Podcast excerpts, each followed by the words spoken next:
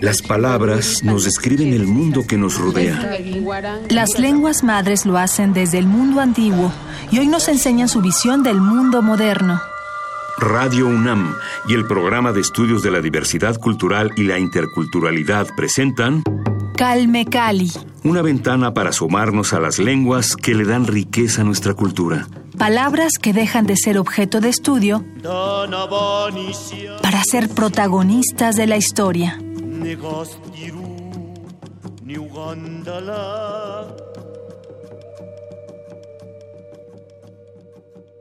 Bienvenidos a Calme Cali, yo soy Vania Anuche y agradezco que me acompañen en una emisión más de este espacio de difusión de las lenguas originarias de nuestro país. La semana pasada pudimos escuchar la primera parte de la entrevista que hicimos a Eliber Gómez Abadía, hablante de lengua tojolabal y miembro de la Red Sin Fronteras de Estudiantes de Etnobiología de la Universidad Intercultural de Chiapas. Con él estuvimos platicando sobre su proyecto de investigación de la mitología tojolabal y en particular nos habló sobre esta interesante figura de Licham. Si quieren saber más sobre esta plática y quieren conocer los detalles de todo lo que nos contó Eliber la semana pasada, pues visiten el podcast en www.radio.unam.mx. Ahí están disponibles todos nuestros programas desde que comenzamos transmisiones. Y a propósito de la cosmovisión tojolabal, hoy quiero compartir con ustedes otro importante mito de esta cultura. Al terminar vamos a dar paso a la conversación con Eliber Gómez, que grabamos en el coloquio sobre defensa del territorio, patrimonio biocultural y turismo alternativo en noviembre pasado en Chiapas. Escuchemos entonces esta cápsula sobre el Ahualaltic Dios.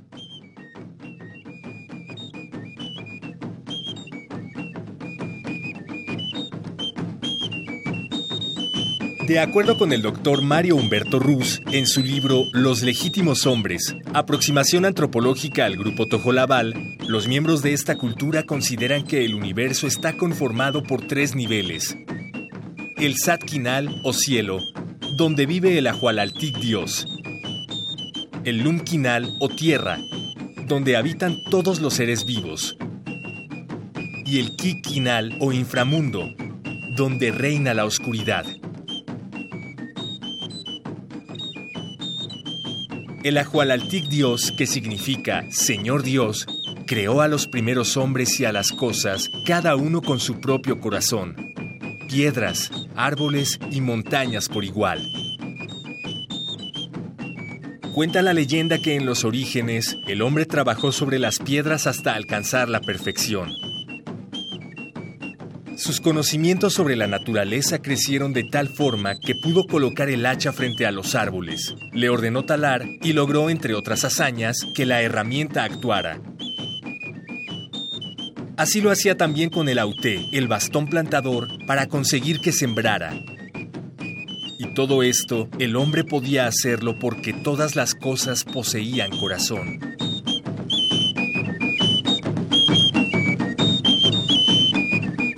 Eliber, muchas gracias por acompañarnos en Calme Cali. Estás en el quinto semestre de esta carrera de lengua y cultura. Cuéntanos cómo es tu proceso cognoscitivo en esta carrera. En realidad la carrera de lengua y cultura son como dos carreras al mismo tiempo. Lengua, que es lingüística, y cultura es como antropología cultural o social, pero con especialidad en, el, en la cultura tojolabal. Nos especializamos en el estudio del pueblo tojolabal. En lingüística, pues vemos todo lo que es la estructura gramatical, eh, fonética de la lengua tojolabal y pues también en cultura, pues estudiamos en general, ¿no? Lo que es la cultura tojolabal. El principal trabajo para nosotros allá como estudiantes de lengua y cultura es ir a la comunidad y ayudar, ¿no? Eh, implementar como yo te decía hace rato, ¿no? Talleres participativos, eh, que la comunidad misma es la que identifique esos problemas que tiene, ¿no? Y también que ellos mismos también generen esos mecanismos para poder resolver esos problemas, ¿no? Realizamos un proyecto que se llama el PEI, que es el proyecto integrador, que precisamente tenemos que escoger una comunidad de vinculación y realizar este tipo de actividades, ¿no? Realizar talleres participativos, hacer el diagnóstico, pero que la comunidad también participe, ¿no? No solo llegar eh, y decirle a las personas, este es tu problema, esto vas a hacer. No, no es así. Nosotros lo que, lo que hacemos en la carrera es que la comunidad se involucre, que ellos mismos identifiquen sus problemas y pues que ellos también eh, traten de buscar las alternativas de solución y claro también eh, por eso estamos también nosotros como eh, como realizadores de estos proyectos integradores.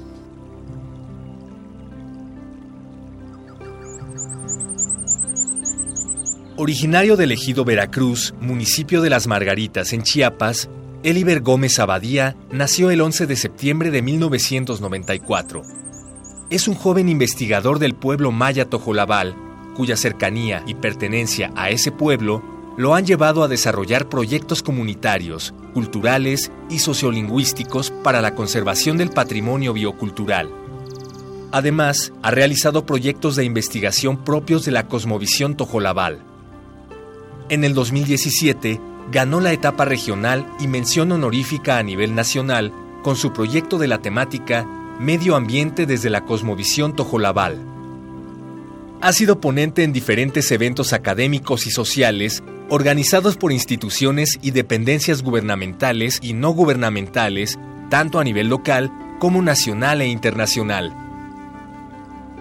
Eliber es un importante actor en la promoción y difusión de la cultura tojolabal Participa en el sistema de radiodifusoras culturales indigenistas de la Comisión Nacional para el Desarrollo de los Pueblos Indígenas. También ha impartido talleres en primarias para el fortalecimiento de su lengua materna y ha tomado diferentes cursos y especialidades, entre las que destaca el curso Formación en herramientas innovadoras de comunicación para el fortalecimiento indígena, impartido por la Unión Internacional de Telecomunicación y el Fondo Indígena.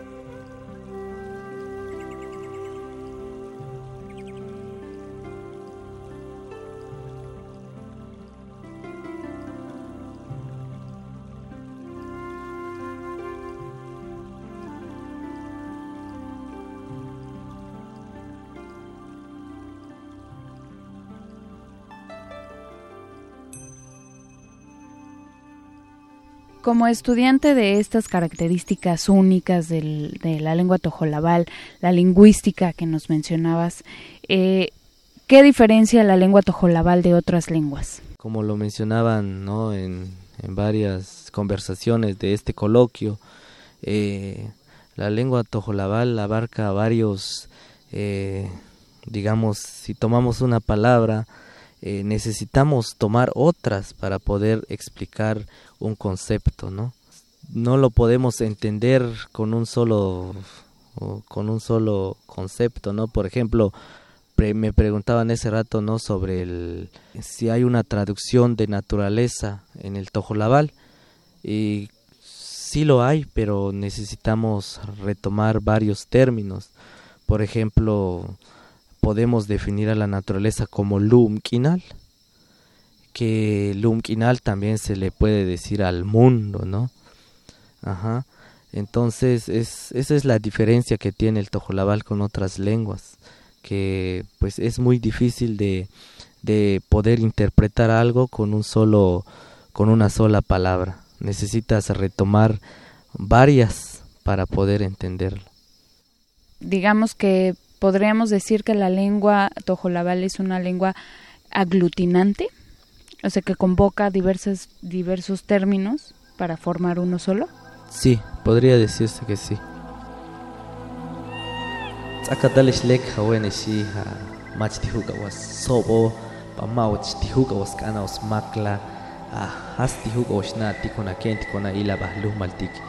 Chiapas aila toho lava ma toho lava lotiki aila ba maltiki so kamach tinihuga sleata ma yaptas pe aloil humasa hasta iti.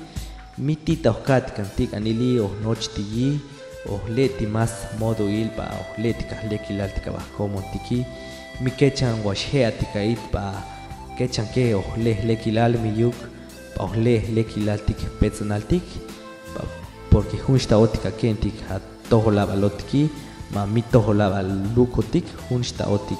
Tsakatalish leka majti huga wan sopel ki ha alo il humasa iti. Tsakatalish leka.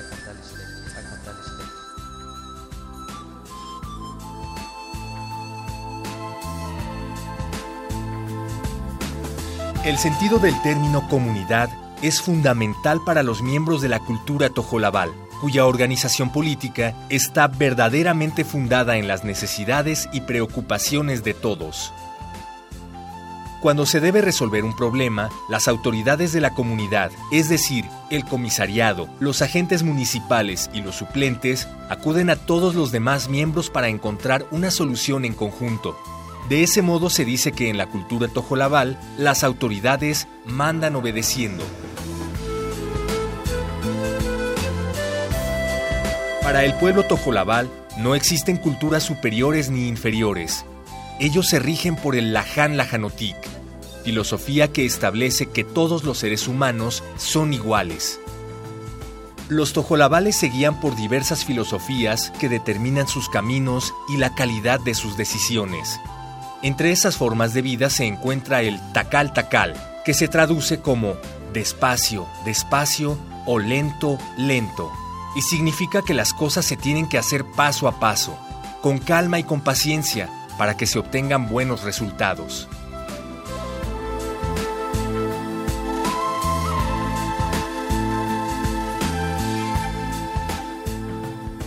¿Podrías hablarnos un poco sobre las tradiciones de la cultura del Tojolabal? Sí, en realidad pues es muy diverso, ¿no? Cada comunidad tiene sus conocimientos locales que son propios de cada comunidad. Por ejemplo, ah, si hablamos del un tema, ¿no? De que pasó recientemente, ¿no? El Día de Muertos. Cada comunidad tiene su propia forma de, de realizarlo. Por ejemplo, en mi comunidad, pues se hacen muchas cosas, ¿no? Uno de los más mm, característicos es que se hace el kotakin, pues que se mata una res, ¿no? Se buscan varias personas para que eh, sean los que consuman no la, eh, la res el ganado no y es es kohtakin y pues esa carne pues se va consumiendo durante el día de muertos no el que empieza como el 31 el 1 el 2 3 los vas consumiendo poco a poco. Pues esta carne no que se que se mata el allá en la comunidad se acostumbra a matar el, la res el día 31 de octubre. ¿Qué significa Kohtaki? Kohtakin. En realidad, pues no tiene un, un término así literal, porque tiene como varias eh, palabras enlazadas entre sí. Por Lo que nos decías de la lengua aglutinante, ¿no? Sí, por ejemplo, el takin, em, algunos lo definen como como el dinero, takin. En realidad, literalmente takin es metal, pero eh, se traduce también como dinero. Y el ko es como eh, común, que allá es como es algo como colectivo. Allá en es común es la colectividad. Entonces eh, es como eh, recolectar dinero, ¿no? Pero entre varias personas. Y es, es... Alude, digamos, a esta reunión sí. que, convoca mucha gente. Sí, y ya pues entre esas personas que, que recolectan el dinero, pues pagan la res y ya entre esas personas pues consumen la carne, ¿no? Pero no solo se mata una res en la comunidad, sino que hay varios eh, grupitos, ¿no? De eh, para que puedan consumir. Volviendo al tema del Icham, nos mencionabas que había oraciones, digamos, específicas para agradecer a la naturaleza, agradecer al sol por un día más de vida. ¿Te sabes estas oraciones? ¿Cómo son? Mm, no, la verdad, pues ya no nos enseñaron eso, ¿no? Como decía yo ese rato, ¿no? La evangelización, pues ya está muy insertada en las comunidades pues por ejemplo yo, eh, mis papás, mi abuelito, eh, de chico pues me enseñaron a ir a la iglesia católica, ¿no? Pues lo que se enseña ahí pues es el rezo, ¿no? De lo que es la iglesia católica. Igual cuando se iba a las cuevas a rezar, pues es con rezos pues de la iglesia católica. Nada más que sí lo que siempre se ha utilizado es la música de tambor y flauta, pues que es música tradicional, pues tojolabal. Se utiliza mucho eh, la música de tambor y flauta y siempre siempre tiene que estar en cada rito o en ceremonia que, que se haga.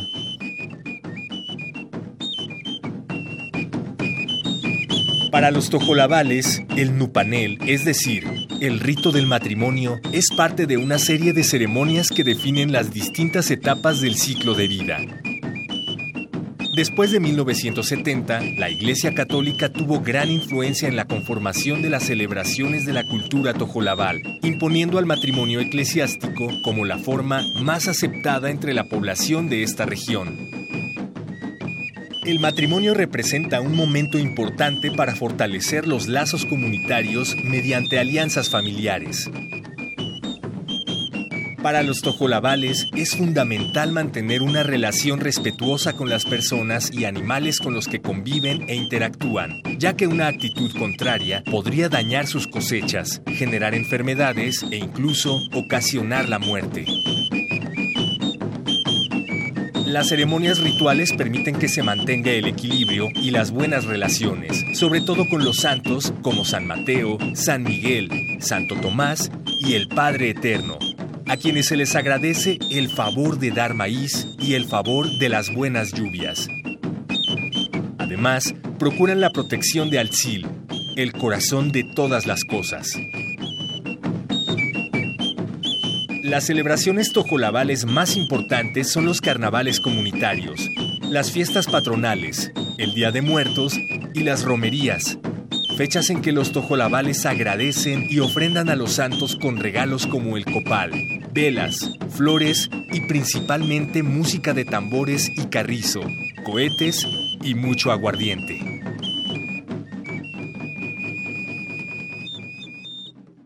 ¿Cómo convives con este sincretismo religioso, eh, es decir, con la tradición tojolabal y al mismo tiempo pues tener este saber judeocristiano? Pues es un poco difícil, ¿no? Ahorita que pues ya sabemos, conocemos de que eh, los conocimientos, la cosmovisión que aún se preserva en las comunidades, tuvo que pasar por diferentes dificultades y aún se sigue conservando en varios aspectos, pero también hay una mezcla ya con la evangelización, ¿no? Esto de la Iglesia Católica, ¿no? De que implementó varios de los conocimientos o ritos que se hacían originalmente tojolabales con lo judeo-cristiano, ¿no? Lo mezcló y pues actualmente en las comunidades pues sí se realiza más este esta mezcla, ¿no? ¿Y podrías mencionarnos algún tipo de ceremonia que tenga este esta mezcla que mencionas? Sí, tenemos el rito al Padre Eterno, que es para pedir para las cosechas, para una buena cosecha, para que haya una buena producción, para pedir eh, la lluvia. Eh, la gente pues se reunía, se reunía porque actualmente pues se ha dejado un poco de hacer. Se sigue haciendo, pero ya no con tanta, digamos, eh, asistencia de los habitantes de la comunidad. La gente se reunía, ¿no? En la comunidad, hacían una caja como de un metro de, de largo, de 50 centímetros de ancho. Hacían una caja y en ella metían eh, varias cosas. Metían este una planta que le decimos zenén, eh, metían flores, velas y, y la gente hacía una peregrinación. Llevaba la caja, salían de la comunidad, iban caminando a otra a otro lugar que es actualmente el municipio de la Trinitaria, que es un recorrido muy largo, iban caminando, llevaban cargando esta caja en medio tramo, digamos, antes de llegar a la a la Trinitaria, se paraban en una piedra. Eh, esta piedra pues era pues era una roca grande, ¿no? y se empezaban a ramear, la gente se empezaba a ramear para quitarse, digamos, lo malo que traían cargando y dejarlo ahí. ¿A qué te refieres con ramear? Es este como un ritual que que agarras este ramas de ahí de una planta que, que encuentres ahí y te empiezas a, a ramearlo en todo tu cuerpo, desde tu cabeza hasta tu pie. Empiezas a, a pues, a rozar, digamos, con, la pues, rama. con la rama, ¿no? Y a través de esto, pues, pues se eliminan todo lo malo que traes cargando, ¿no? Y ya llegas a, a la Trinitaria, que es la iglesia, una iglesia católica, que es la iglesia del Padre Eterno. Y ahí empiezan a rezar, dejan velas, dejan flores y cantan toda la noche, rezan toda la noche y se regresan a la comunidad igual caminando y también conservan unas velas en la caja y también conservan algunas flores que pues que eso ya es bendecido por el Padre Eterno, ¿no? y eso lo van a dejar en, en la milpa, donde está todos los cultivos, lo van a dejar en un terreno, lo siembran y pues esto es como un rito, ¿no? Que como una mezcla de lo que se hacía anteriormente y con una mezcla de la de la Iglesia Católica. Además del platillo que nos habías mencionado que se prepara en Día de Muertos, ¿qué otros platillos hay en la cultura tojolabal que sean emblemáticos, que tengan algún significado específico y cómo es esta preparación? Bueno, tenemos también el chenculhuá, que es este preparado con maíz, digamos, con frijol, pero vamos primero con el nombre, ¿no? Que es chenculhuá, como decía yo que eh, a veces las palabras están conformadas por varios términos, por ejemplo, che eh, es de chenec, que es el frijol. Kul, chencul, el kul es hierba o monte. Y gua, que decía chenculgua, el gua es la tortilla. Entonces está hecho de frijol, de hierba que es este el cilantro. El cilantro y pues digamos de tortilla que es como una tortilla gruesa que en medio pues lleva frijol y cilantro. De esa manera lo preparan y pues se puede conservar por un día o dos días el chengulwa. Ya eh, más lo, lo preparan cuando alguien va a salir fuera de casa por si va a realizar algún viaje por porque va a ir a trabajar lejos pues se lo preparan para que ¿Como una para que- ceremonia de despedida? eh, no tanto así por, es por si le da hambre no Ah, ok, como un itacate, llamémosle.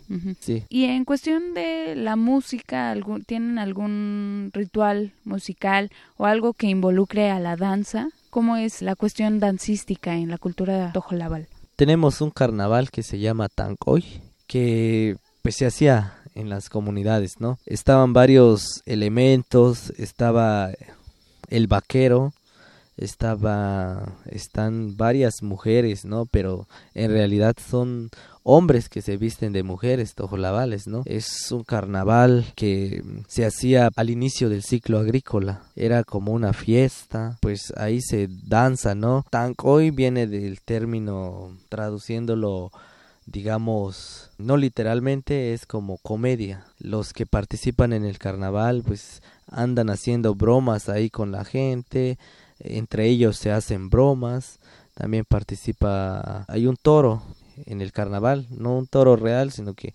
una persona pues que se, hace pasar pues por toro. Y pues esto también se ha dejado de practicar en varias comunidades y justamente como jóvenes investigadores implementamos también esto del carnaval tojolabal. Ya nos hemos presentado en varias en varios lugares, en diferentes presentaciones y pues esperamos que nos inviten si nos quieren ver, pues estamos disponibles para pues para asistir en donde nos inviten. O sea, ustedes organizan este carnaval, ustedes hacen esta danza. Sí, nosotros lo estamos tratando de retomar, ¿no? Porque pues se ha dejado de hacer.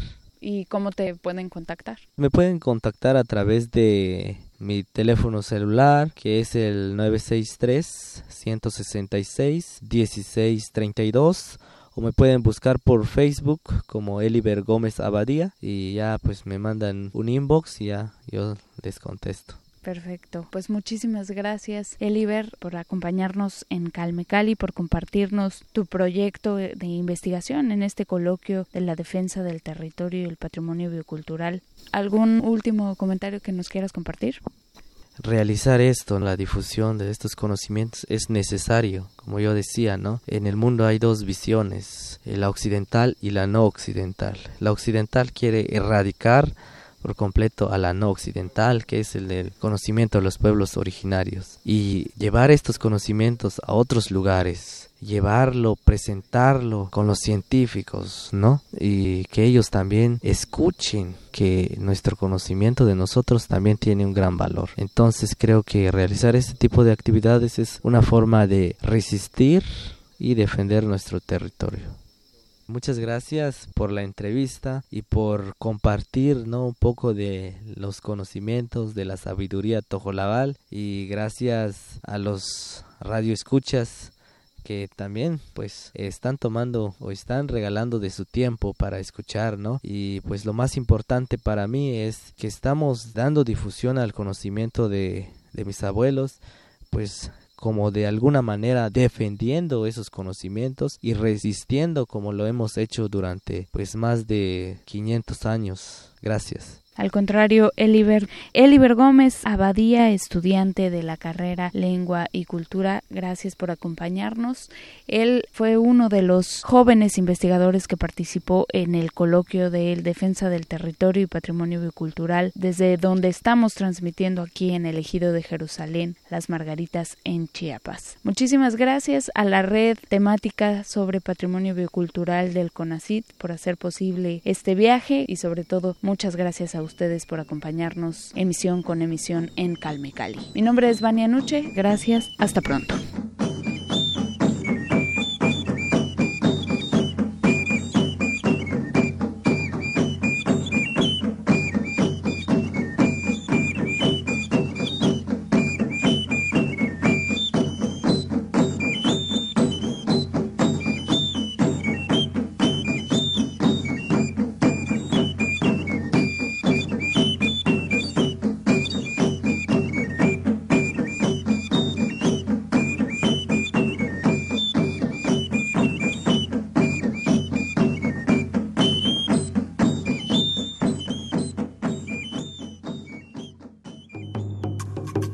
Radio UNAM presentó Calme Cali.